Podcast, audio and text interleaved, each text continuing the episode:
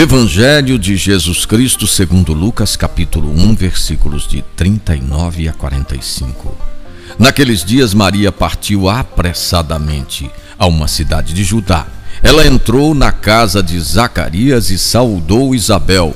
Quando Isabel ouviu a saudação de Maria, a criança pulou de alegria em seu ventre e Isabel ficou repleta do Espírito Santo. Com voz forte ela exclamou: Bendita és tu entre as mulheres, e bendito é o fruto do teu ventre. Como mereço que a mãe do meu Senhor venha me visitar? Logo que a tua saudação ressoou nos meus ouvidos, o menino pulou de alegria no meu ventre. Feliz aquela que acreditou, pois o que lhe foi dito da parte do Senhor será cumprido.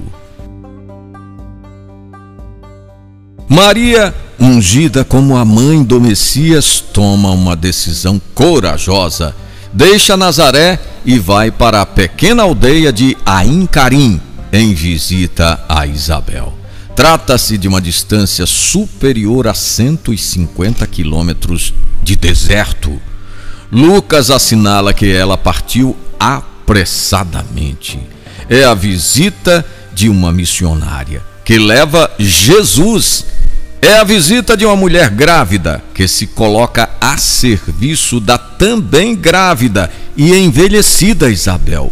As duas mulheres partilharam os mistérios de Deus. Senhor até do impossível que escolhe os últimos da sociedade como alicerces do reino. É Deus que dispersa os soberbos, derruba os tronos e eleva os humildes. O Natal é a festa do Deus da vida e do amor. É a grande festa dos pobres de Javé.